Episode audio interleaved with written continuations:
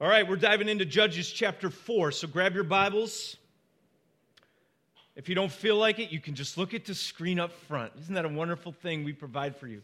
If you don't have a Bible, we'd love to give you one too. You can just raise your hand right now, and my buddy Joe in the back will give you one for free. But if you have your Bible, uh, grab it because we're going to dive in. We've got a lot of verses to read today. Judges chapter 4. We continue our series there in the book of Judges entitled The God Who Delivers. Listen to what the word of the Lord says Judges chapter 4, verse 1. And the people of Israel again did what was evil in the sight of the Lord after Ehud died. And the Lord sold them into the hand of Jabin, king of Canaan, who reigned at Hazor. The commander of his army was Sisera, who lived in Harosheth Hagoyim. And then the people of Israel cried out to the Lord for help, for he had 900 chariots of iron and he oppressed the people of Israel cruelly for 20 years. Now, Deborah, a prophetess, the wife of Lapidoth, was judging Israel at that time.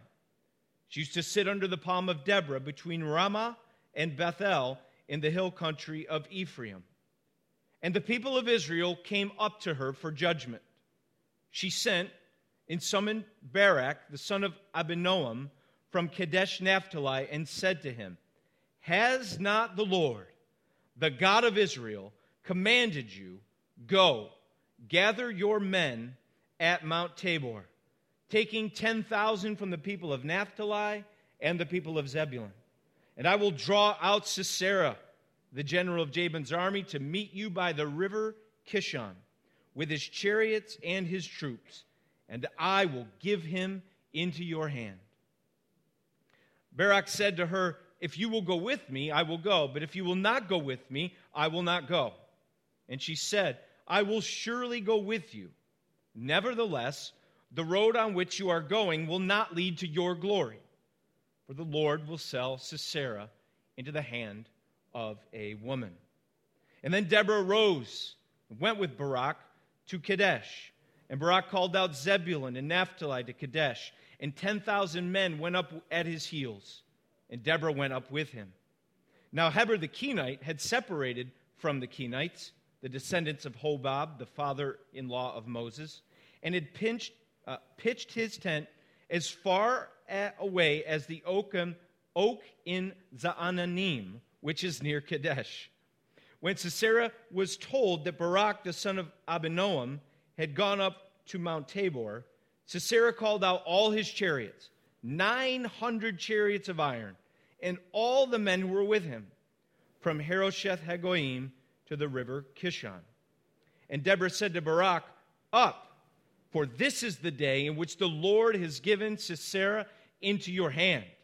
Does not the Lord go out before you?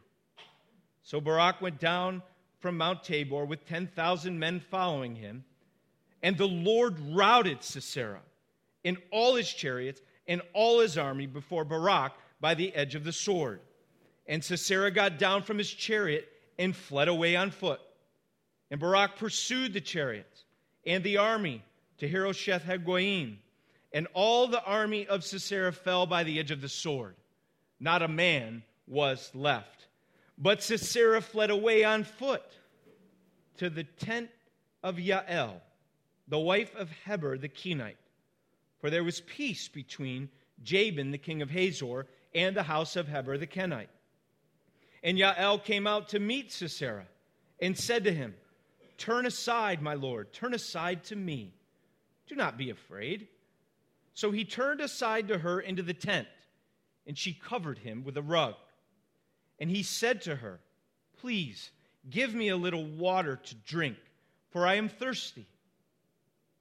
So she opened up a skin of milk and gave him a drink and covered him. And he said to her, Stand at the opening of the tent. And if any man comes and asks you, Is anyone here? say, No. But Yael, the wife of Heber, took a tent peg and took a hammer in her hand. And then she went softly to him and drove the peg into his temple until it went down into the ground while he was lying fast asleep from weariness. So he died. And behold, as Barak was pursuing Sisera, Yael went out to meet him and said to him, Come, and I will show you the man whom you are seeking. And so he went into her tent. And there lay Sisera dead with the tent peg in his temple. So on that day, God subdued Jabin, the king of Canaan, before the people of Israel. And the hand of the people of Israel pressed harder and harder against Jabin, the king of Canaan, until they destroyed Jabin, king of Canaan. This is the word of the Lord. And all God's people said, Amen. Amen. Right from the beginning of this passage, we are presented with an overwhelming sense of need, a gap, if you will. Now, when we were traveling through Scotland, uh, we would travel by train. And before you'd get to any stop, you'd hear this phrase that you try to figure out what are they talking about, but they would announce the next destination, and before the doors opened, you would hear a three-word phrase. Anybody know what it is? Mind the gap. What does that mean? Well, it's simple, right? So there's a little gap between the train and the platform.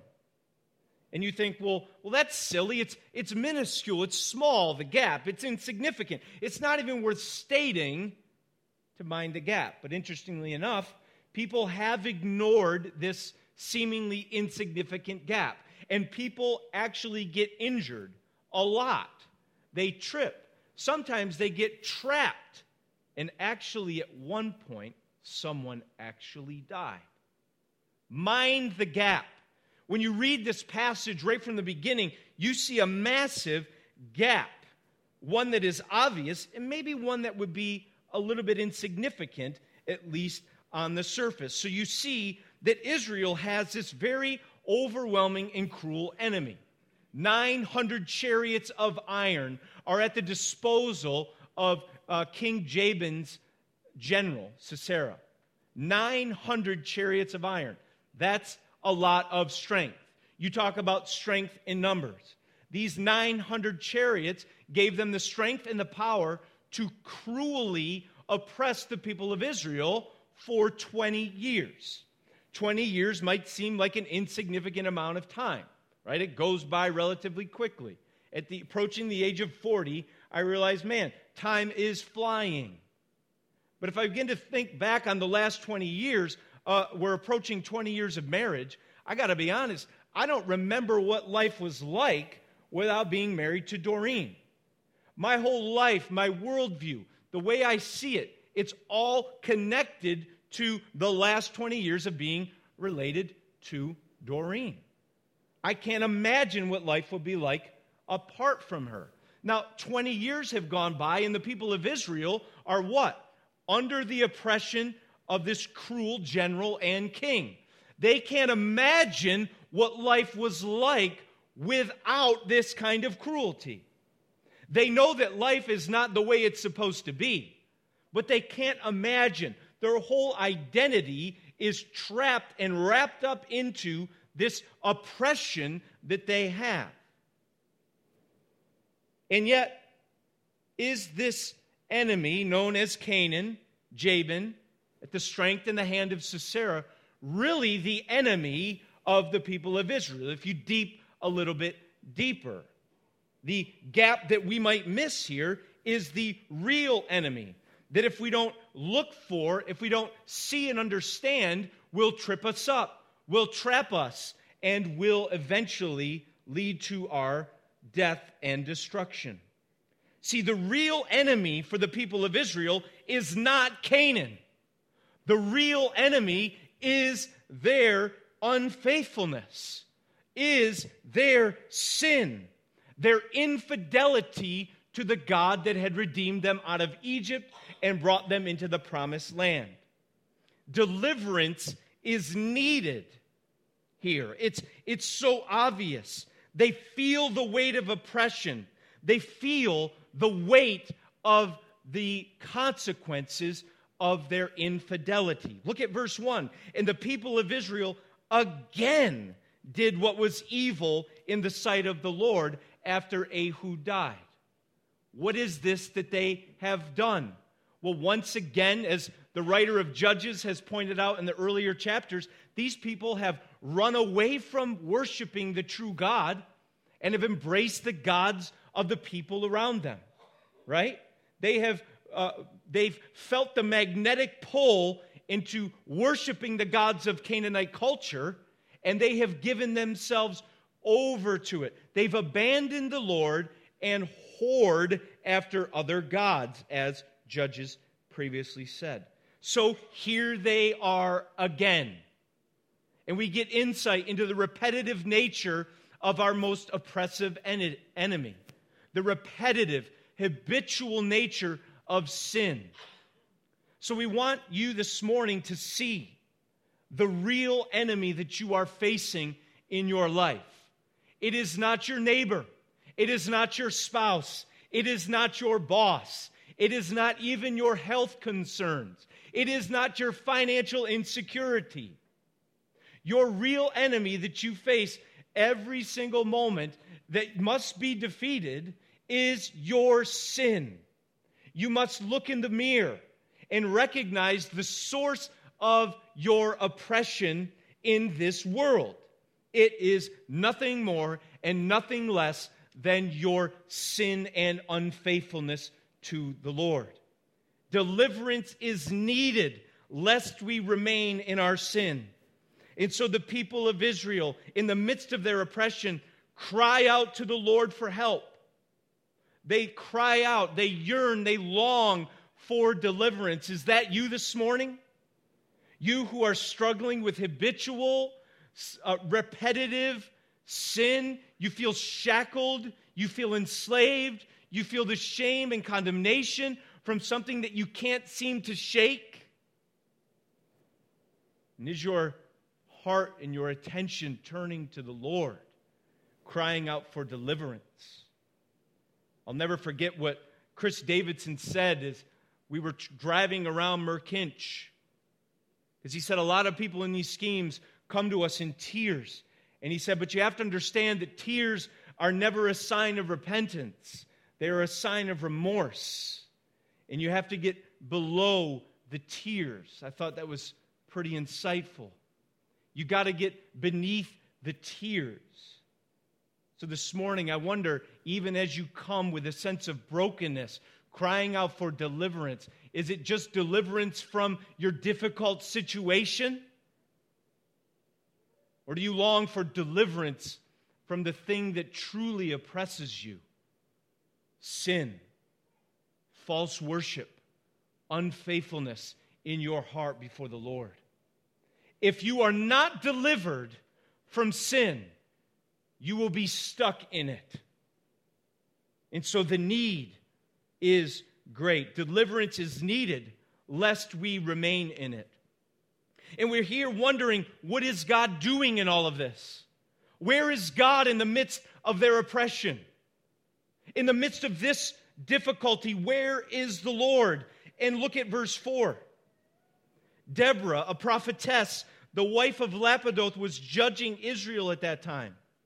So, even in the midst of their oppression, the Lord has provided someone who is uh, his servant, a prophetess, meaning someone who hears the word of the Lord and is communicating the word of the Lord. The text says that she was judging Israel, that people would come to her to settle disputes under the tree of Deborah, the palm of Deborah. And so the Lord is not absent, the Lord is not distant. He's not grown indifferent to the thing that we face.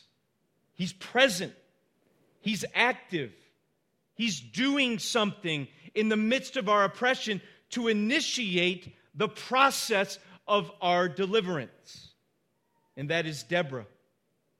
And so Deborah calls for Barak, the son of Abinoam from Kadesh Naphtali. Deborah would be in the southern part uh, of, of Israel, and she summoned Barak in the northern part of Israel to come to her. And she calls him. The Lord calls Barak through Deborah. Has not the Lord commanded you? Go and gather your men at Tabor, taking 10,000 from the people of Naphtali and Zebulun. And I will draw out Sisera, and I will give him into your hand. The Lord is actively involved, He's not absent and distant. In the midst of His people's oppression, as they face their enemies, the Lord is, is initiating their deliverance through a promise. See, that's how the Lord always initiates our deliverance through His Word, through His prophetic Word, through His promise. He comes to us and He tells us what He's going to do. I will deliver you. I will give Sisera into your hand. And so the process of deliverance is initiated by the, the word of the Lord. We see that all throughout the Old Testament.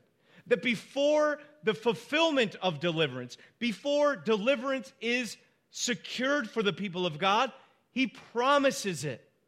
And when He promises it, He gives us a call to hear that word and to trust in that word.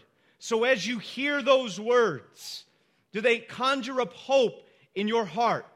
As you hear the promises of God, as you hear his plans, does it conjure up trust in you? Or are you immediately skeptical? Are you immediately skeptical? You run the numbers. We have no swords, they have 900 chariots. We have no strength, they cruelly oppress us with their strength. From a fleshly human perspective, there's no way Israel can win. There's no way Barak can get it done. It seems silly to his ears from a human perspective.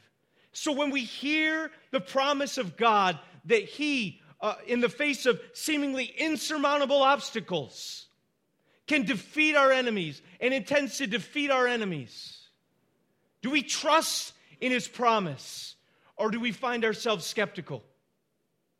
Is there a promise in the scriptures that you hear that you say, I don't know if I believe that? I've not experienced it, and I, but I hear it, and so I've, I've got to be skeptical about it. I'm not so sure that God will or can make good on those promises. But that's what Barak is called to do. And yet we wonder is he trusting in it or is he hesitant? He says, If you go with me, I'll go, but if you don't go with me, I won't go. Is that doubt? I don't think the Lord can do this without you. Or maybe it's a form of faith. Maybe he recognizes that Deborah is a representative of the Lord's presence. And maybe it's a humble recognition that as the representative of the Lord, he needs the Lord to go with him. We don't really know. We do know that, uh, that Deborah goes with Barak and they gather the 10,000 people at his heels at Mount Tabor. You see, the Lord is initiating deliverance through his promise I will give him into your hand. And Barak is simply called to trust in that promise and obey it. And then we see this weird verse in, in, in, in 11. And we not, we're not really sure what to do with. At first, when we read it, Heber the Kenite had separated from the Kenites, the descendants of Hobab, the father in law of Moses, and pitched his tent far away, as far away as in the oak of Zaananim, which is near Kadesh. Who cares? Right? Raise your hand if sometimes you read the Bible and you have no idea why that verse is there. You don't see the connection, right? Again, we have 17 through 24 that give us a little bit of insight here, but you wonder why does it matter that some Kenite moved north? Why is this detail inserted? What's the point? Well, I think Dale Ralph Davis does a wonderful job at opening our eyes to see the, the, the significance of what is taking place. That some ordinary guy moves north shows that God is providentially involved in orchestrating simple events to bring about his purposes for his people. He calls it providential minutia. And I don't know if you have room in your mind and in your heart for a God like that. You see, in our society, we might be more comfortable with a God that creates us and then leaves us alone, that keeps a distance and lets us do what we want when we want for the reasons that we want. We might want a God that only intervenes when we need Him in a way that we think He needs to act. See, we love a God, we love deism. We love the, the God that makes the world and then separates himself from it and just leaves us to our own affairs to make our own decisions. And dare he ever over influence our will or our lives? Dare he ever get that involved? But that's not the God of the Bible at all. The God of the Bible is sovereign. The God of the Bible is glorious because he is able to providentially orchestrate every mundane and ordinary activity of our lives to bring about his deliverance. That's the God of the Bible. That's the God that the scriptures show. So some guy decides, eh, I think I'm going to move north. The heck with these guys. And we look at that and we see it as something very insignificant. But it is instrumentally significant to the way that God is preparing for the deliverance of Israel from Jabin and Sisera. And I wonder if some of you are sick and tired of the mundane, ordinary activities of your life, like laundry, like getting the mail, like mowing the lawn, like just simply checking in and checking out at work, like just showing up faithfully to things. And you wonder, how does any of this have any significance? How does any of this have any meaning? How does late night conversations with your daughter that's really annoying and tiring have any significance? Why are we talking about this?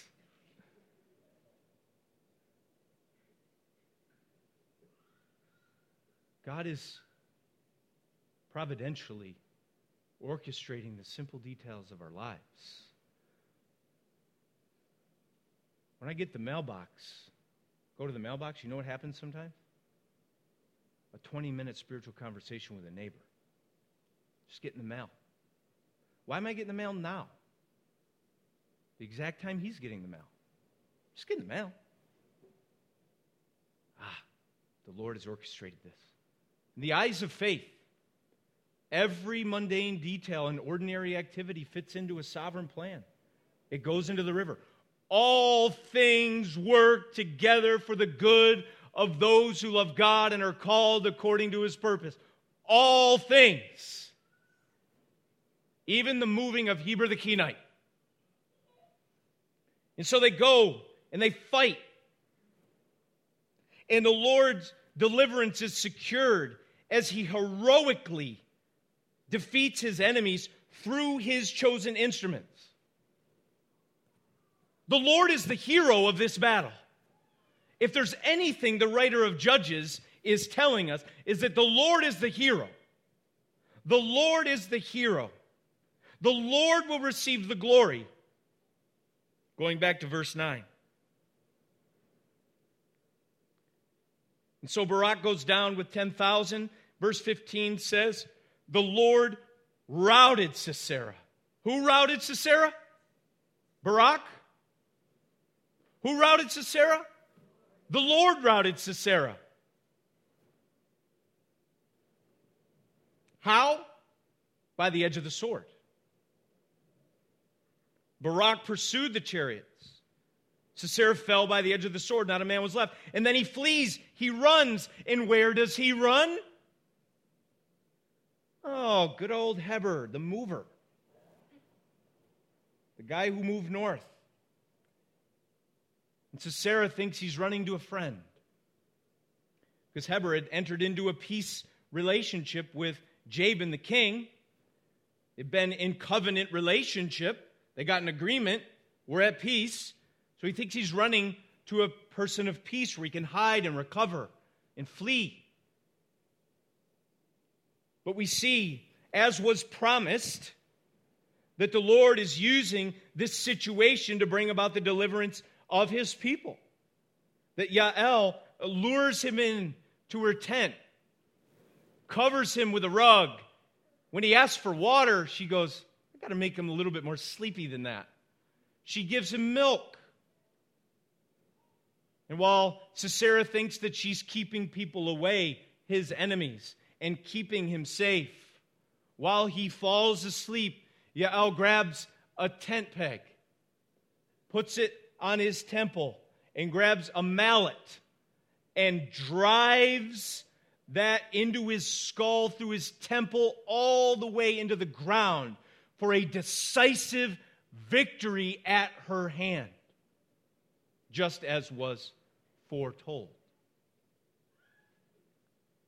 The Lord is victorious. The Lord delivers his people heroically in a way that would only lead to his glory, in a way that you could never conclude, oh man, Barak did an awesome job, per se. Barak is a hero.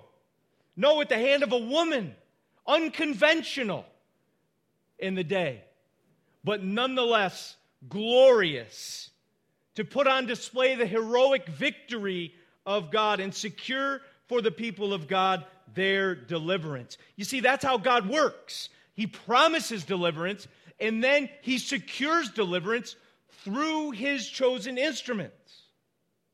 There's a tension in this passage of the sovereignty of God. God is doing it powerfully, mightily. That's how God saves powerfully, sovereignly, mightily for His glory and for our good. But He does so through His people you see, he delivers, he brings deliverance for his people, but he also brings that deliverance about what? Through his people, which the song is going to highlight. Deliverance is secured for his people. So on that day, God subdued Jabin. Who did it? God subdued Jabin, the king of Canaan, before the people of Israel and the hand of the people of Israel pressed harder and harder, and they destroyed Jabin. Both and.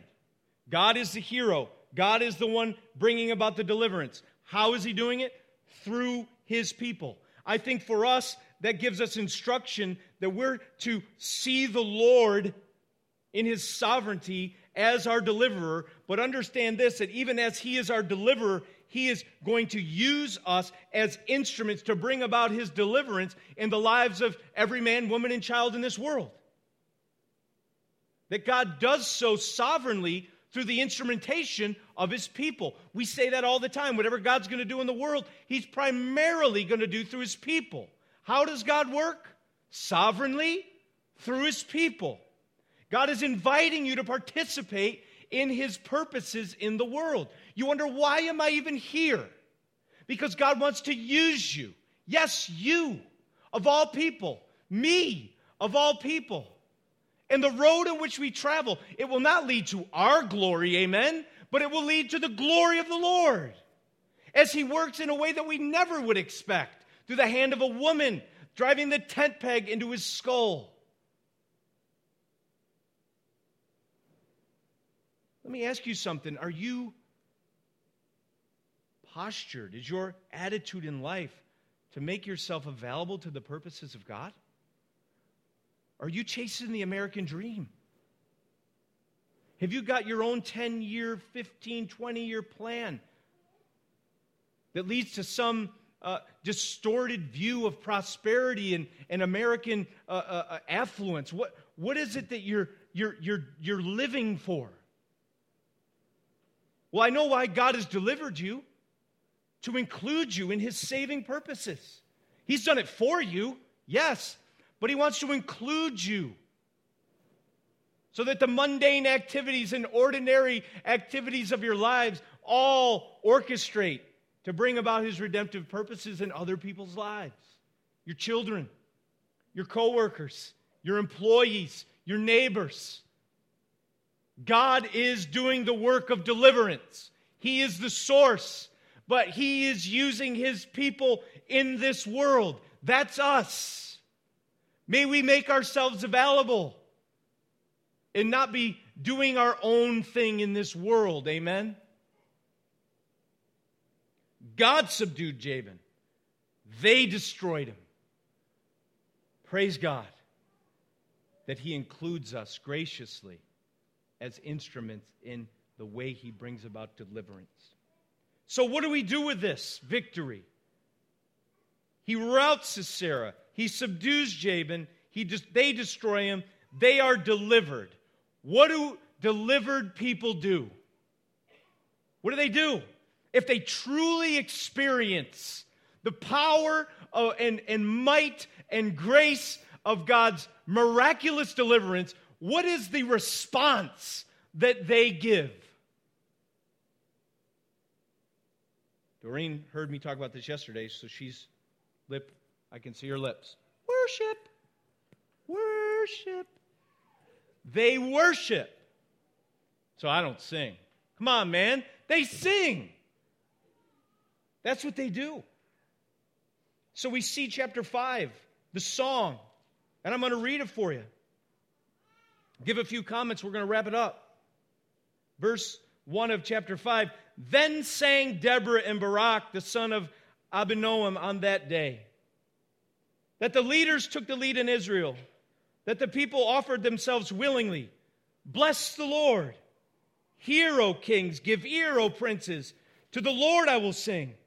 I will make melody to the Lord, the God of Israel. Lord, when you went out from Seir, when you marched from the region of Edom, the earth trembled and the heavens dropped. Yes, the clouds dropped water. The mountains quaked before the Lord, even Sinai before the Lord, the God of Israel. In the days of Shamgar, son of Anath, in the days of Yael, the highways were abandoned. The travelers kept to the byways. The villagers ceased in Israel. They ceased to be until I arose. I, Deborah, arose as a mother in Israel. When new gods were chosen, then war was in the gates. Was shield or spear to be seen among 40,000 in Israel? My heart goes out to the commanders of Israel who offered themselves willingly among the people. Bless the Lord. Tell of it, you who ride on white donkeys, you who sit on rich carpets, and you who walk by the way to the sound of the musicians at the watering places. There they repeat the righteous triumphs of the Lord, the righteous triumphs of his villagers in Israel. And then down to the gates marched the people of the Lord. Awake, awake, Deborah. Awake, awake, break out into song. Arise, Barak.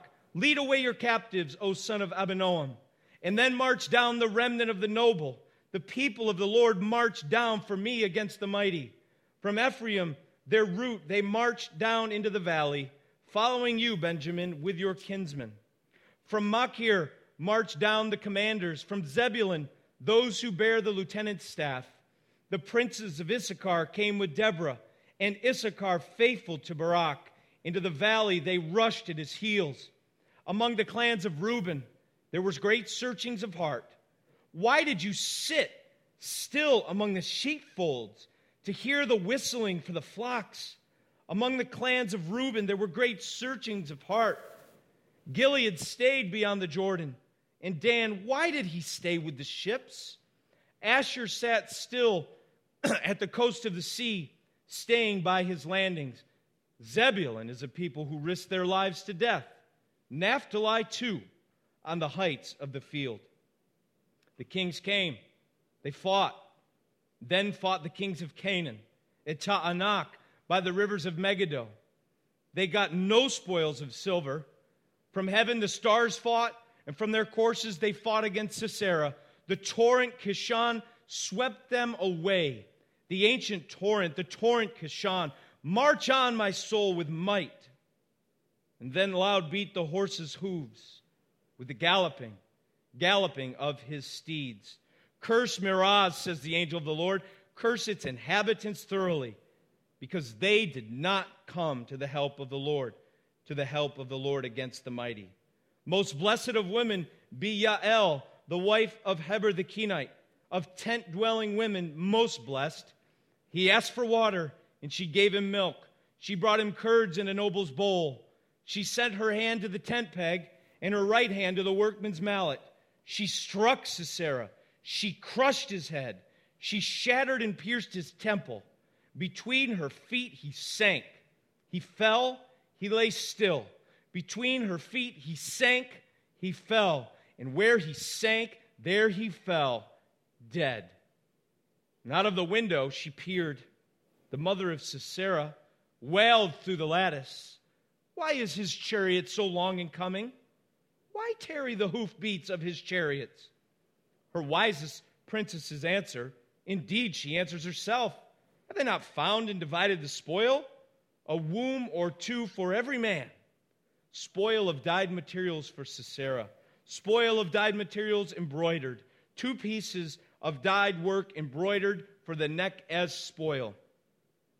And then conclusively, verse 31 So may all your enemies perish, O Lord, but your friends be like the sun as he rises in his might. And the land had rest for 40 years. This indeed is the word of the Lord. And all God's people said, Amen. Same account, different genre. Meaning, chapter 4 was the prose, narrative. This is what happened.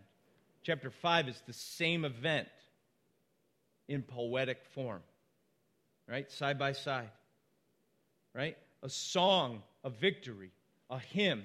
In this moment, they sang. then sang Deborah and Barak on that day. You see, when something like this is powerful and miraculous, uh, when deliverance is given in this way, the people of God respond. We are not an unresponsive people by nature. We have emotions, we have mouths, we have hands and feet for one reason to respond to the gracious work of God. We are a responsive people. And some of us here today must humbly admit that we have grown very bored of deliverance. I want to tell you, I struggle with this. I spend my life in this. I read this. I study this. I think on this. And it can easily when my heart is not in tune with its truth. It can easily become humdrum, boring. And I wonder if many of you who've been in the church for years have heard about the deliverance of God and it's just grown boring. Blah, blah, blah. Jesus saved me from my sins. And you've grown unresponsive to the deliverance that Jesus has secured for you. Well, today, renew your responding to Him. May the Lord awaken within you a desire to obey, a desire to trust, a desire to sing and worship for the deliverance that He Himself has secured. That's what's going on. They're recognizing the source of their deliverance. The leaders took the lead, the people offered themselves willingly.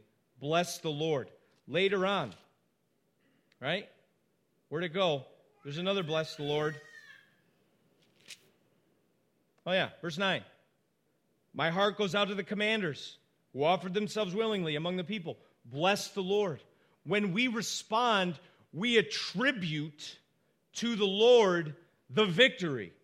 We say all that is good in our life, all that has that we have been delivered from, the sin that we have been set free from, all of it comes from him. We have obtained nothing on our own strength. That's what people who respond to God's deliverance do. They attribute it and recognize where it came from. And then you see basically the rest of the song as a recounting of what took place. When we sing, that's what we do. Why do we sing the songs that we sing? Why do we always wonder, is this song biblical? Why do we always scrutinize phraseology? Because when we respond to God's deliverance, we are specifically recounting his deeds. We are recounting his actions to deliver us from our sins. We don't get to write that narrative. God has done that. And so we when we sing, we are responding and we are recounting what the Lord has done. We don't sit here and recount what we do. We recount what the Lord has done. Nobody's interested in hearing how you're feeling when we sing. We sing tell, telling one another who God is, what God has done for us. That's what true responders do recount his deeds, recognize the source. Right? If you look at verse 11, it says, To the sound of musicians at the watering places, they repeat the righteous triumphs of the Lord. They repeat the righteous triumphs of the Lord. That's what we're doing when we're responding and we're singing. We're repeating the righteous triumphs of the Lord. And finally, verse 31 May all your enemies perish, O Lord. Your kingdom come, your will be done, on earth as it is in heaven. May all your enemies perish, Lord, but your friends be like the sun as he rises in his might. This is a moment where the song asks for and anticipates a more final and full defeat of God's enemies, the very enemies of the people of God. And you read the account, uh, unexpected nature of which of Yael grabs the mallet and grabs the peg and drives it, crushing the skull of Sisera. And you can't help but remember, you can't help but look back and say, and, and, and be reminded of Genesis chapter 3, where the offspring of the woman would defeat the serpent. How? By crushing his head. And you can't help but think about that when you see the tent peg and the mallet. And you hear this prayer May all your enemies perish, O Lord. It's asking for and anticipating a greater redemption that is still to come, a greater deliverance that was fulfilled in Jesus Christ when he came as our perfect judge, the warrior of the Lord who defeated Satan, sin, and death. How? In a way that we never would have expected, him dying on a cross for our sins.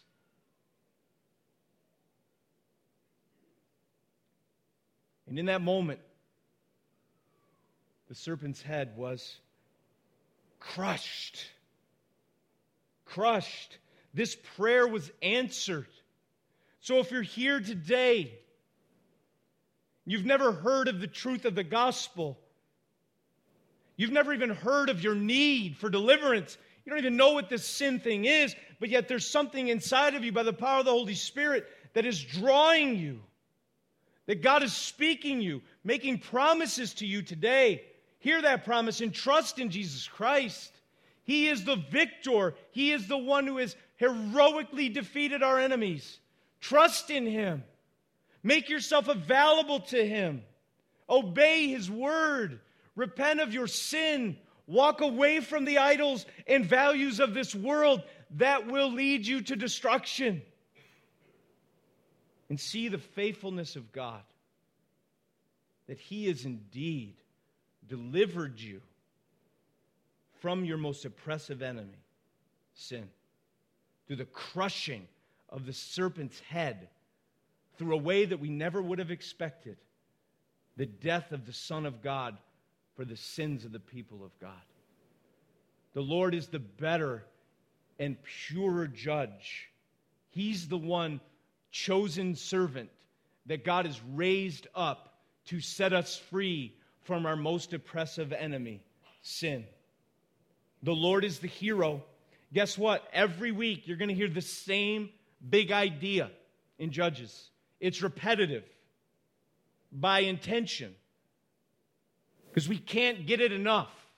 The Lord is the hero, the Lord is the sovereign Savior, the Lord is the one who sets us free. It is in Christ that we find our deliverance not in ourselves. Amen? Amen. I'm done. Let's pray.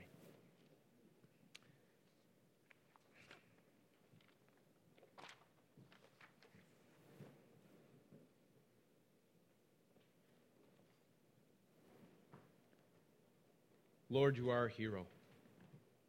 You are our judge. You are our Savior and our deliverer. May we be responsive even now, responding in faith, responding in humility, responding in obedience, responding by making ourselves available to your purposes and your purposes alone in this world, responding by praising and singing, declaring your deeds, asking for and anticipating even a more full deliverance that Jesus will bring us at his second coming. May we never grow bold, I'm sorry, bored to your salvation. May this never be ho hum, but may we be a people that are awakened in our affections toward you.